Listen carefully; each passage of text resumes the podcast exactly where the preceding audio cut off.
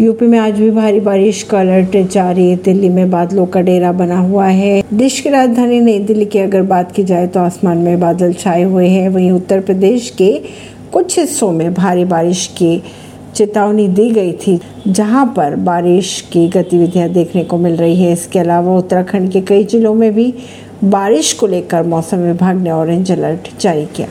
उत्तर प्रदेश के कुछ हिस्सों में भारी बारिश देखने को मिल रही है। बारिश के चलते तापमान में कमी दर्ज की गई, लेकिन संकट भी बेसाप सामने आ रहा है लखनऊ वालों के लिए। लखनऊ में मूसलाधार बारिश की वजह से जगह जगह पानी भरने से लोगों को परेशानी का सामना करना पड़ रहा है। आईएमडी के अगर माने तो यूपी के कई जिलों में भारी बारिश का अलर्ट जारी किया गया है। परवीन सिंह नई दिल्ली से।